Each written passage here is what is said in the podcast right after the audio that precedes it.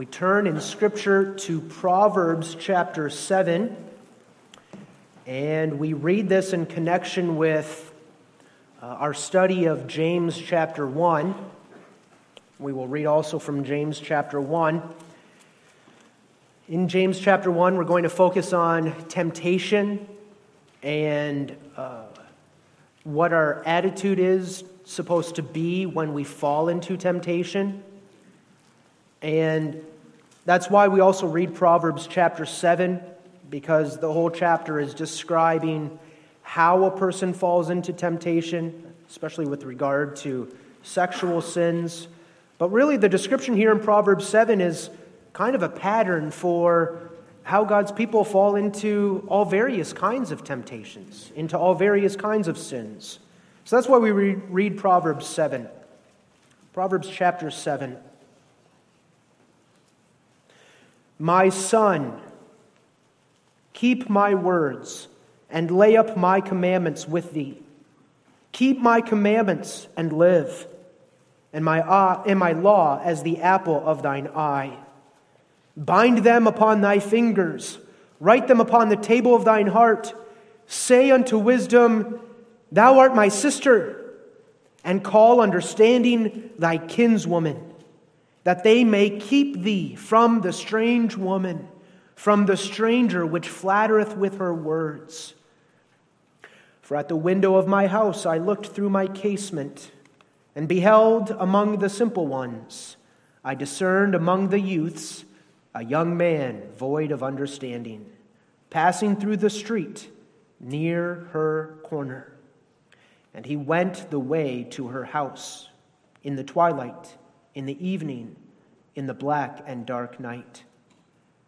And behold, there met him a woman with the attire of an harlot and subtle of heart.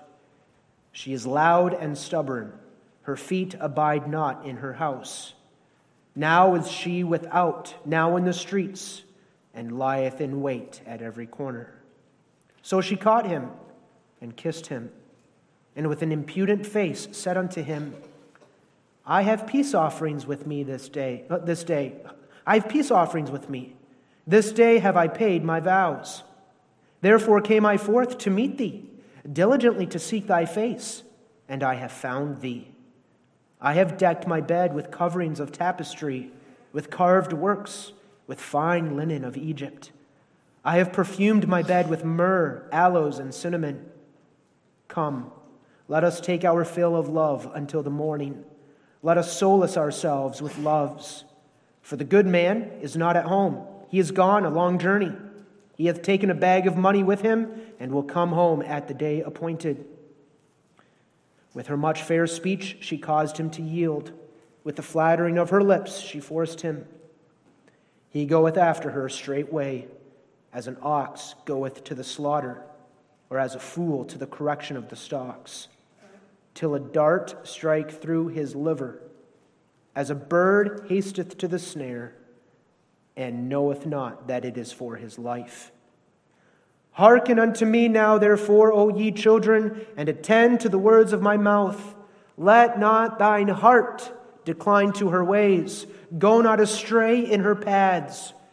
For she hath cast down many wounded, yea, many strong men have been slain by her.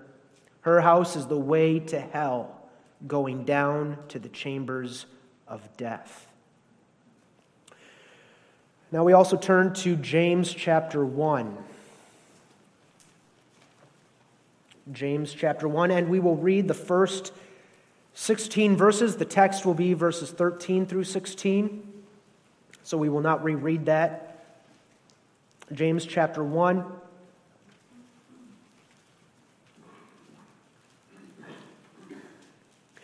James, a servant of God and of the Lord Jesus Christ, to the twelve tribes which are scattered abroad, greeting. My brethren, count it all joy when ye fall into diverse temptations, knowing this, that the trying of your faith worketh patience. But let patience have her perfect work, that ye may be perfect and entire, wanting, lacking nothing. If any of you lack wisdom, Let him ask of God, that giveth to all men liberally, and upbraideth not, and it shall be given him. But let him ask in faith, nothing wavering. For he that wavereth is like a wave of the sea, driven with the wind and tossed. For let not that man think that he shall receive anything of the Lord. A double minded man is unstable in all his ways. Let the brother of low degree rejoice in that he is exalted, but the rich in that he is made low. Because as the flower of the grass, he shall pass away. For the sun is no sooner risen with a burning heat, but it withereth the grass, and the flower thereof falleth, and the grace of the fashion of it, the beauty of its design, perisheth. So also shall the rich man fade away in his ways. Blessed is the man that endureth temptation, for when he is tried, he shall receive the crown of life, which the Lord hath promised to them that love him. And now the text, verses 13 through 16. Let no man say when he is tempted, I am tempted of God. For God cannot be tempted with evil, neither tempteth he any man. But every man is tempted when he is drawn away of his own lust and enticed. Then, when lust hath conceived, it bringeth forth sin, and sin, when it is finished, bringeth forth death. Do not err, my beloved brethren. So far, we read God's holy word. Beloved congregation of our Lord Jesus Christ, by way of introduction, I want to make sure that we are understanding the progression of thought so far here in the first chapter of James. James, remember, is a leading elder in the church at Jerusalem. James is writing to saints who have fled Jerusalem because of severe persecution. He knows that life is difficult, very difficult for many of them. And truly, life is difficult for all of them in their own way. And he is encouraging these saints. He is giving them practical, pastoral instruction as they go through their trials. And up to this point in the letter, that's what the word temptations has been referring to to trials. For example, in verse 2, James writes, my brethren, count it all joy when ye fall into diverse temptations. James is not saying there we are to rejoice when we fall into sin, when we fall into temptation, but we are to rejoice when we come across various trials. Rejoice in your trials. Why? Because God will use those trials to bring you further along in your spiritual maturity.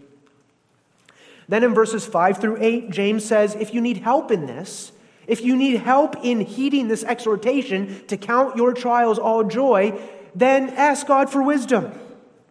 Ask God for wisdom to see your trials in this good and positive light, that you might have patience, and that you might continue to patiently endure through the trial God gives you. And then in verses 9 through 11, James gives examples of what wisdom looks like. The poor man, he can rejoice in his trial of being poor because he, he can rejoice in the fact that he is rich in Jesus Christ. He exalts in the, he, he rejoices in the fact that he's exalted in Christ. And the rich man can rejoice in the fact that he has been shown his sins. As a rich Christian, he is, he's been shown his spiritual poverty outside of Jesus Christ and how he needs Jesus. And then in verse 12, James tells his readers to remember to look ahead, all of them. Blessed is the man which endureth temptation. Whatever trial, blessed is the man that endures, for when he is tried, he shall receive the crown of life, which the Lord hath promised to them that love him. Well, now, here as we come to verse 13, there is a little bit of a shift. And what James does here in verse 13 is address the fact that God's people are not always enduring their trials faithfully. James knows that the trials of life are hard, and he knows that God's people often stumble and fall, and they don't always endure in their trials. And James knows that the people to whom he's writing need instruction when it comes to this as well. God's people don't just need encouragement to endure through the trial, but they also need good instruction for when they have fallen into sin and have succumbed to the temptations. They need wisdom for these moments also. And that's what we find here in the text this evening practical instruction for God's people when they have succumbed to the temptations and they felt like the trials were too much and they gave in. The fact that this is in Scripture tells us that this is also a very important word for God's people today. This is a word that we need to hear also. We take as our theme this evening when we have succumbed to temptation. And we look at that theme under three points. First, we look at with whom the blame lies, who is to blame. Second, the death cycle that follows. And third, the sober admonition. And just to be perfectly clear, as I said, up to this point, the word temptations has had the meaning of a trial, a trial that God sends us. Now, here in verse 13, James starts using the same word, temptation, to refer to the idea of being tempted to sin and of falling into sin. And that's clear just by reading verse 13. Let no man say when he is tempted, I am tempted of God. For God cannot be tempted with evil, neither tempteth he any man. Now we know God tries us, but God does not tempt us. If we wanted to paraphrase verse 13, we could put it this way Let no man say, when he is tempted, and when he yields to the temptation, I've been tempted by God. And the idea then is this no one can say when he gives in to the temptation that he couldn't help it because, after all, God was the one tempting him. And the idea is pretty straightforward. If God is all powerful, and if God is actually the one enticing me, and God is the one luring me into sin, well, who can resist God? And so, if God's the one tempting me and I fall into sin, then I can't really be held responsible for my sin. It's God's doing, it's God's fault. He should receive the blame, not me. Now, you can imagine how that kind of an attitude could have easily begun to characterize some of the saints who had been driven away from Jerusalem because of persecution. Here they are, far away from their home church in Jerusalem, living as strangers in a Gentile world, surrounded by pagans, surrounded by pagan temples. Here they are, many of them poor and suffering, enduring mockery and ridicule, not fitting in with their surroundings at all. And it is hard to live as a Christian that way. And you can imagine how some of them were becoming dissatisfied with their situation. And they had started making compromises and started falling into sin. Maybe making friends with the ungodly, maybe even joining with them in their worship at the pagan temples, maybe getting short tempered, growing in bitterness and resentment. And as an excuse for their sins, they start thinking and talking this way Well, God put me in this situation. What does He expect? If He doesn't want me to sin, why doesn't He change my circumstances for the better? Right? If God didn't put me here, I wouldn't be tempted to fall into these sins. What makes this kind of talk even easier is the fact that this is exactly how the ungodly neighbors around them would have talked about their idol gods. Think of the gods of Greek mythology. They were a, a capricious, vengeful, wicked bunch who, who, as gods, even tried to tempt people to fall into sin. And so when the world talks that way, and, and the world has that as their excuse for living the way that they want, it's easy for God's people to start thinking and talking that way too. In addition, this is what we're all inclined to do when we fall into sin, and maybe we feel somewhat guilty for our sins. We, we look to blame someone else. And, and if there isn't anyone to blame, well, then we're even willing to blame God. And even when we blame others, it's in the end, it's we're blaming God for putting that person in my life. Think about what Adam and Eve said in the Garden of Eden. What Adam said, children, some of you looked at it this past week in catechism. Right after Adam ate of the fruit of the tree of the knowledge of good and evil, what did, they, what did Adam say when God said, Have you eaten of that tree?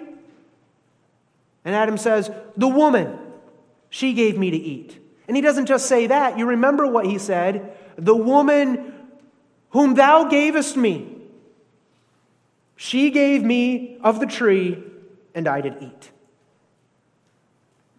Right there, Adam in his sin blamed God. And we're no different by nature. And the saints in James' day were no different. Again, every time we, we blame our sins on our circumstances, what we are doing is blaming God. Right? If only I wasn't so poor, I wouldn't have to work on the Sabbath day. It's God's fault. If He wants me to keep the Sabbath day, He should give me more money. If only I had better parents, I would be more inclined to obey them. Why, why doesn't God give me better parents? If only my wife was giving me what I needed, I wouldn't have been driven to commit this sin. Or, if only I wasn't driven out of Jerusalem by the heavy persecution, I wouldn't be tempted to party with my Gentile neighbors on Friday nights and worship with them at their temples. And in each one of these cases, what we're really doing is blaming God. We're saying, God tempted me. God gave me these friends. God was the one who made our paths cross. If He didn't want me to fall into the sin, why did He give me this contact, this, this friend? God made me a loner so that I don't have good Christian friends. That's why I'm acting the way that I'm acting. God did this what we often hear today is this God made me this way. God made me this way. You hear that by those who want to acknowledge that there is a God. He made me this way. So either it's not sin, what I'm doing, because God made me this way, or if it is sin, then it's God's fault. And we all know we, we're not going to blame God for sin. God's not the author of sin, so if God made me this way, then it must be okay. That, that's, that's how the logic goes. Or at least, that's good enough reason for me to indulge myself and excuse myself and, and push away my conscience and continue in this behavior because if God wanted it different, he, he should change my circumstances. It's real. If God didn't give me so many children, I wouldn't be acting so angry towards them right now. If God didn't give me such annoying brothers or sisters, I would be a more likable sibling. I'm just an impatient person. I just have anger issues. I just have these sexual urges. This is just how God made me. And what James says so forcefully in verse 13 is this No, let no man talk that way. Let no man say when he is tempted, I am tempted of God. Why?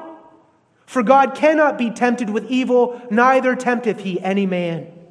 And the idea is this the very thought that God is the one enticing us to sin is blasphemous. God hates sin. God can't even be tempted to sin. What is there in sin that would make God look at sin and say, I want that. There's nothing. God is already the perfectly blessed, holy, righteous God of heaven and earth. As we know, he cannot lie, he cannot, he cannot regard sin with favor, he cannot deny himself, and he cannot be tempted to sin. And neither does he tempt us to sin. Yes, he tries us, he tests us, but he never tempts us. That is, this is the difference now. God never makes sin look attractive and tries to lure us to commit the sin. No, God hates sin. He forbids sin. God is the one who cursed sin on the cross, and God is the one who has conquered sin and destroyed sin through his son Jesus Christ, would he then ever tempt anyone to commit sin? The very thought is absurd and deeply offensive to the Lord. Oh, yes, he is the sovereign one. And he is also the absolute sovereign one over every temptation. He is sovereign over everything by the very fact that he decreed everything in his eternal decree. And he also providentially upholds and governs and directs all things. So that the book of Acts said that when says that when Jesus was crucified by wicked men, God was sovereign over all those circumstances and over that temptation that took over those men so that they went ahead and crucified Jesus. God was sovereign over the temptation that overtook Adam and Eve in paradise. But that doesn't mean that God is the one to blame for the sin committed. God is not the author of sin. He's not the one morally responsible, blamable for the sin committed. When we fall into sin, the blame does not fall on God in any way whatsoever. That should go without saying, but God puts this in Scripture because He knows pastorally we need to hear this, because this is what we're inclined to do. God is the one who warns against sin, He's the one who shows us the evil of sin. He's also the one who's regenerated us and who has given us the life of Christ whereby we can resist temptation and endure the trials. That's what we're going to look at next time. God is the one who gives us good things and who hears and who answers our prayers for wisdom, when we succumb to sin, God is not to blame. So then, who is to blame? Saints who are scattered abroad throughout the Roman Empire, who is to blame when you fall into sin? Verse 14, James says, But every man is tempted, he falls into sin, when he is drawn away of his own lust and enticed. So, who is to blame when we fall into temptation? Ourselves. Oh, yes, we understand there might be external factors involved. Maybe we could say, My friends were the one who were buying me the drinks.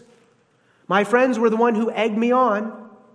That man or that woman was flattering me and, and made me feel good about myself. But why did you succumb to the temptation?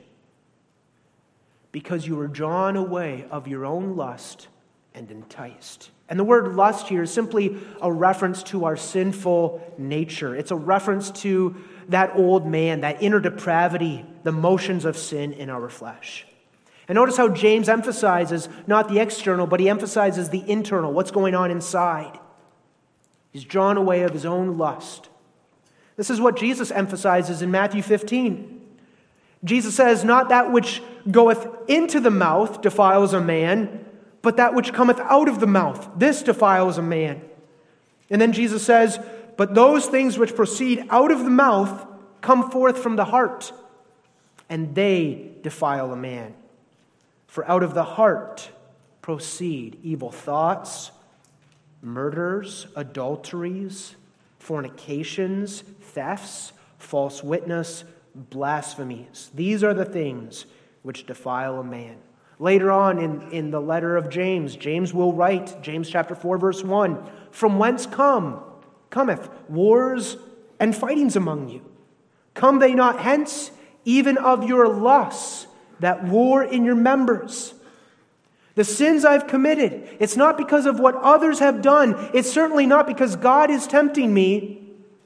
It's because of my own sinful flesh. And that's wisdom, beloved. And that's actually the way of spiritual maturity. To actually say that, acknowledge that, come to terms with that. Even in the very moment when I've fallen into sin, not looking here or there to blame someone else, but to confess this. That's going back in the path of spiritual wisdom and maturity. The second half of verse 14 gives us very picturesque language. But every man is tempted, it says, when he is drawn away of his own lust and enticed. And the language that James is using there is language that pertains to fishing. Think of a fish. I'm not the fisherman, so I'm not an expert here. But Oftentimes, predator fish have a certain layer or a certain area that is theirs, and they will guard that carefully. And anything that comes across their lair, they'll, they'll reach out and devour it. And, and knowing this, fishermen will run their lure along the edge of that lair, the fish's hideout, so that they can draw away the fish from its territory so that the fish follows the bait. And what a fisherman does then is this he tries to draw away the fish out of their lair. That's the language. Every man is, when he is drawn away. And then the fisherman entices the fish to strike after the lure. He draws the fish out of its safety and then entices the fish to go after the lure. And that's the language here by our own lusts, by our own sinful natures, we are drawn away from our safety place. We are drawn into dangerous waters, and then once you're drawn away, it's hard to stop, to turn back, and to realize where you've brought yourself. You become more and more fascinated by the bait. And then it starts consuming your time. It starts consuming your thoughts so that you forget how far adrift you really are from your safety. And then the only thing that starts occupying your mind is how I must keep going forward and I must lunge after that bait before it gets away from me. And that's what happens when we sin, beloved. Isn't this the case when we succumb to temptation? That there is a moment, I think I said this a few weeks ago, that there is a moment, maybe even a very deliberate, conscious moment, where you commit. You decide to commit to the sin. Now's the time when I will lunge and I will carry out this sinful act. And part of the point of the text is this we need to realize that, beloved. Instead of giving ourselves excuses, instead of blaming others and blaming God, we need to realize that we are the ones committing ourselves to these sins especially as the children of God who have the Holy Spirit, who are no longer slaves of sin, but who have been freed from sin's bondage through our Savior Jesus Christ. We need to recognize that when we sin, it's because we are allowing ourselves to be given over to our sinful natures, our lusts. We are drawn away of our own lusts, and we are enticed, and we lurch after the bait and sin catches us in its net. Yes, there are external factors. There are stresses we have in life. There's heartache, there's hurt that make God's people vulnerable to sin. There's our physical makeup. We might say, yes, my genes, I have a family history, but we all know in the end, I sinned because I wanted to sin, because I chose. I was drawn away and enticed. And for one reason or another, I, I wanted to do this. Who is to blame when we succumb to temptation? Certainly not God. James says, the blame lies with ourselves. Now, in order to further instruct and admonish his readers, remember, he's, he has a pastoral perspective. We'll, we'll wrap that up near the end of the sermon. But to further instruct and admonish his readers, James goes on in verse 15 and illustrates the death cycle that is involved here. He goes on in verse 15 to show us where these lustful desires will lead us if they go unchecked. And we can call it a death cycle because the figure that James now uses in verse 15 is really the figure of a human life cycle. He, he mentions conception, giving birth, and maturity, growing up, and he mentions death. He mentions the whole life cycle. But we can call it a death cycle because the whole cycle is characterized by death and it leads to death.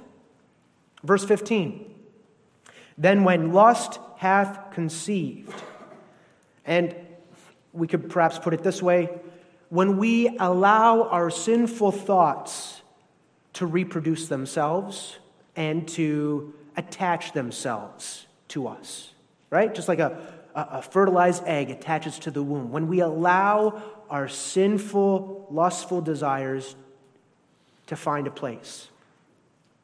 when lust hath conceived, the idea is that's when the lustful desire has arisen within us. And then what happens is this we so often nurture and we feed that lustful desire. We don't abort it right away and cast it away, but we shelter it, we nurture it, we protect it.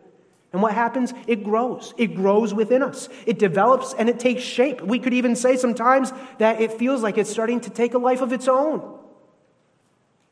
And what happens after a certain amount of time? What happens is this that lustful desire gives birth to sin. When lust hath conceived, it bringeth forth sin. It gives birth to sin. And the idea here is this it gives birth to the actual deed, the outward action. The whole process, you understand, the whole process of harboring and protecting those lustful thoughts, all that is sinful itself. But the idea is when all that has run its course, then you have the actual deed being committed. What's the actual deed being committed? Maybe it's the actual act of getting drunk. Maybe it's the act of stealing. Maybe it's, it's I've been having these disrespectful thoughts towards my parents, and now the word leaves my mouth, and I'm speaking disrespectful words towards my parents. Maybe it's committing adultery. Maybe it's worshiping with unbelievers at their temple parties. The actual deed is committed. And then what's the next step? Death. And sin, when it is finished, bringeth forth death. And the point here is this sin never brings forth that which is good. Sin never ends in what is good. Sin always brings forth death. This is for all of us. This is for me to hear. Let not anyone ever think that by indulging in a particular sin, we are doing good or that we can bring good out of it. No, sin brings forth death. God, God is able to perform wonderful things. With God, all things are, are possible. God brings forth life out of death. But that's for God. The word for us is this sin, when it is finished, brings forth death. It's a death cycle. And so part of what James is saying is this, and he'll get to it later on in verses 19 and 21. Maybe if you have your Bibles open, you can, you can see where he's going. But what James is saying is this if you're giving yourselves over to temptation, right? If you're giving yourself over to impatience and to anger, verse 19, if you're giving yourself over to filthiness and uh, rampant wickedness and excess of malice, superfluity of naughtiness, if you're doing that, you need to repent. Sin. Any sin, the littlest sin, the sin perhaps that only you know about, that little private sin. Maybe it's just the sin of, of going into the city, sneaking, in that, sneaking out that bar of gold, and putting it under your tent. Just no one else knows about it. Maybe it's just the sin of lusting after another person in your head. Maybe it's just that sin of making your job your idol. Maybe it's that sin of using filthy language on the job site. That little sin will come to maturity. It will grow and it will develop and it will mature into death. Sin is like cancer. And that's very powerful. That's very applicable here. Think about that for a second. There are some here this evening who know what it is to have cancer.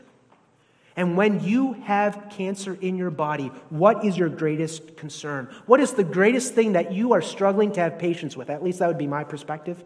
It's this waiting for the surgery to happen so that I can have the cancer removed.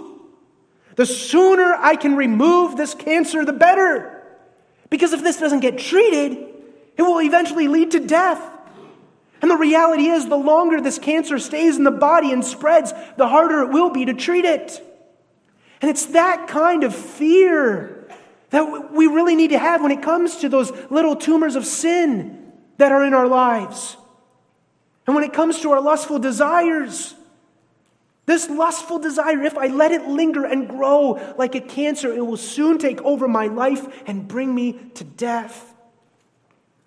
And what kind of death? Not just physical death, but spiritual death. Hell, darkness, experiencing the wrath of God instead of his favor. This is why we read from Proverbs chapter 7 this evening, because this is exactly what Solomon is warning his son about, his beloved son. My son. You see that young man? That, that simple man? Look what he's doing. There he is at nighttime on the streets, walking down the road. What road? Yes, it just so happens to be that he's walking down that road where he knows that pretty young woman lives. And why is he there on her street at night, walking past her house? Well, because he's had her in his thoughts. He's allowed his lust to conceive. He's allowed his lustful thoughts to grow within him. He's had all kinds of thoughts about this woman before. Obviously, he he knows where she lives. He's been scoping these things out. And now Lust, when it has conceived, it brings forth sin. Now he makes that commitment, that conscious, deliberate choice to seek her out. And lo and behold, he meets her. And she speaks kindly to him. And they banter back and forth. She sneaks him a kiss. And she invites him home. And he thinks now he's been drawn away and now he's enticed. He thinks, I better snatch, I better lurch after the bait before the husband comes home. Now is my time. You see, he's drawn away by his own lust and enticed, and he goes along with her. And what does Proverbs 7 say? It says exactly what we read in our text Sin, when it is finished, brings forth death. Proverbs 7 puts it exactly that way. He goeth after her straightway, as an ox goeth to the slaughter, or as a fool to the correction of the stock, stalks, till a dart strike through his liver, as a bird hasteth to the snare, and knoweth not that it is for his life. Her house is the way to hell, going down to the chambers of death. Sin when it is finished, bringeth forth death. And you know what's really offensive? What would be really offensive is this if someone would say, I couldn't help it. God tempted me. You know how offensive that is? No, how should the child of God think? He should think this way I will count it all joy when I fall into diverse trials. Because I know God is my God, Jesus is my Savior, and God has a good purpose in this trial. He's going to mature me, He's going to test me. He's going to show me more of His glory, and He's going to show me as I strive to persevere. He's going to show me His faithfulness and that He hears my prayers for help. So I'm going to count this trial a joy instead of succumbing to the temptation.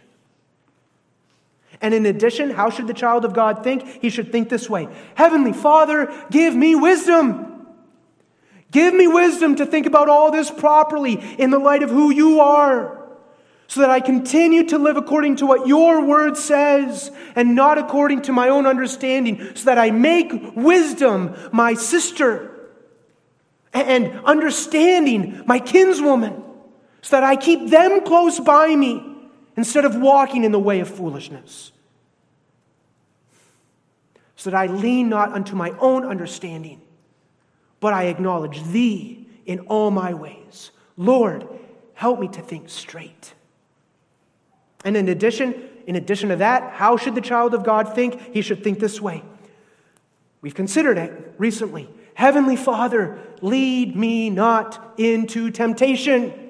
Since I am so weak in myself that I cannot stand a moment, and since my mortal enemies, the devil, the world, and my own sinful flesh, cease not to assault me, do thou therefore preserve and strengthen me by the power of thy Holy Spirit, that I may not be overcome in the spiritual warfare, but constantly and strenuously may resist my foes. I know that the victory in Jesus Christ is sure. May I live accordingly. May I live as one who knows the power of thy grace and who knows that when I resist the devil, he will flee from me. Lord, help me and show me that thy word is true.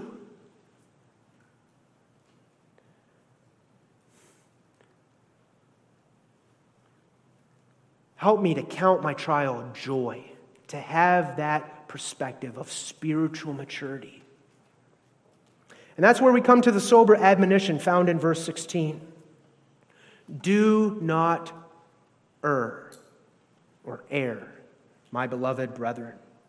Or we can maybe put it this way do not be deceived, my beloved brethren.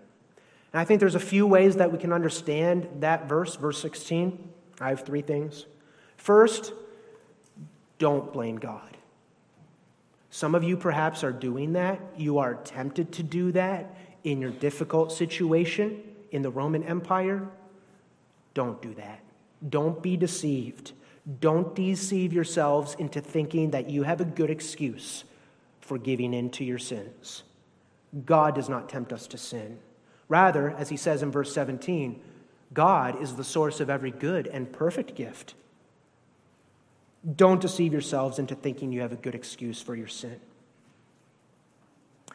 Second, I think the idea is also this don't deceive yourselves into thinking that your sin is harmless or that your sin won't lead to death. It will lead to death. Paul puts it in Galatians chapter 6 this way, the same language. Paul says, Be not deceived. Do not err. Be not deceived. God is not mocked.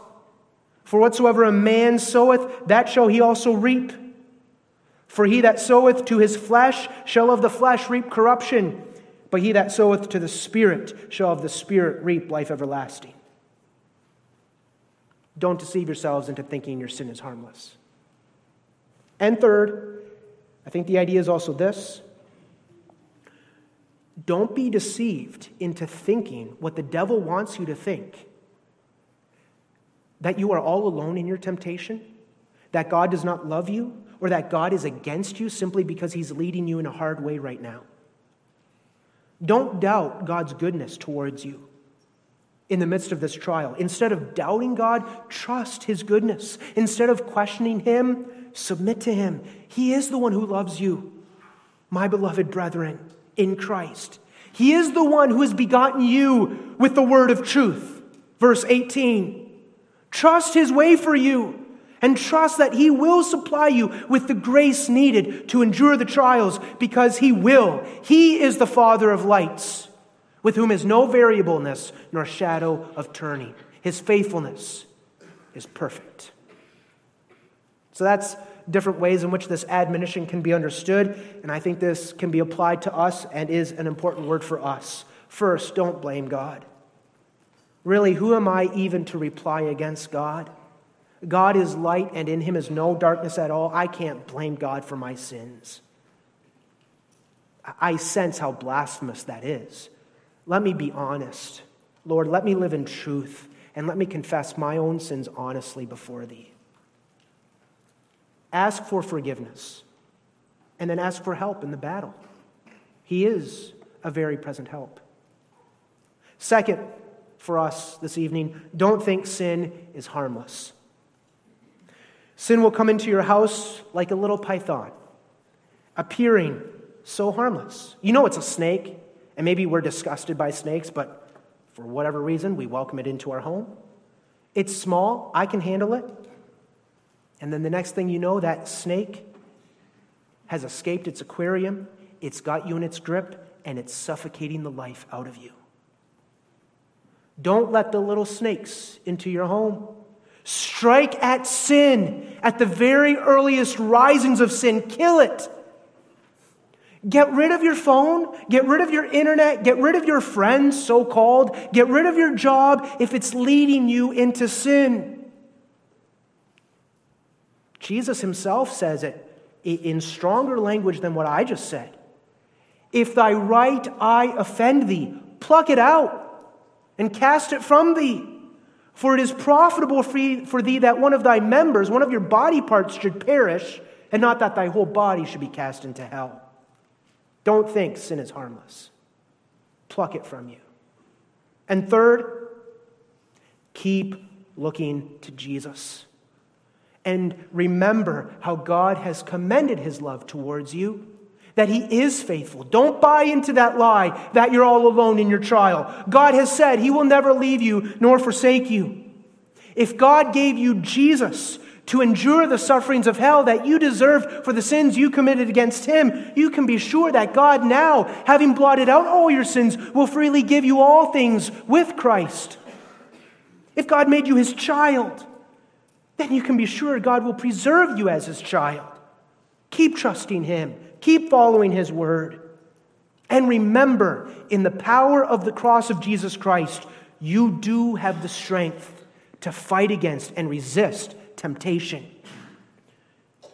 You face temptation not alone, never alone, in the power of Christ. Like the Apostle Paul, we must often say, Oh, wretched man that I am. I've sinned again. The good that I would, I don't do. And the evil that I would not, that I do. But then what does he say? I thank God through Jesus Christ our Lord. God gives me the victory through Jesus Christ. And day by day, as I fight the good fight of faith, I even experience, you experience this too. We're growing stronger in the battle and the temptations that would lead me into sin. Instead of being temptations to sin, I am now really experiencing how they are trials that are refining me, that are purifying me and sharpening me and strengthening me and molding me. I experience that. I experience that maturing. I am growing. It's, it's not a, a perfect straight line, but God is at work in me. And I even find within myself this disposition that I do rejoice in the trials of life. I am. I, I can. And I, I have that beginning because I know God is doing a good work here. God is making me grow stronger as a believer, making me more heavenly minded, seeking the things above. And that's something that makes me happy, having the beauty of Christ shining in me and through me. That's growing in spiritual maturity. And that's what James has in mind here in this letter for his saints. Live by faith, grow in spiritual maturity. Count it all joy when you fall into diverse temptations, and when you sin, don't fall into that further temptation of blaming God, but be honest. Go to God, confess, seek forgiveness, and experience that with Him is strength and the power to endure as we continue to ask Him for wisdom and for the grace to go forward. May that truly be our experience. And may the Lord use this word to, to encourage us in that walk of faith. Amen. Let us pray. Our Father in heaven, we thank Thee for this practical instruction. Thy word is good for every need, and it is timely in every circumstance of life. Lord, shape our hearts by it, shape our lives by it. We thank Thee that we can receive all this instruction, knowing who we are in Jesus Christ, as those who have been begotten by the word of truth. And we pray, Lord, that this word preached might have its good effect to Thy name's glory and honor. In Jesus' name we pray. Amen.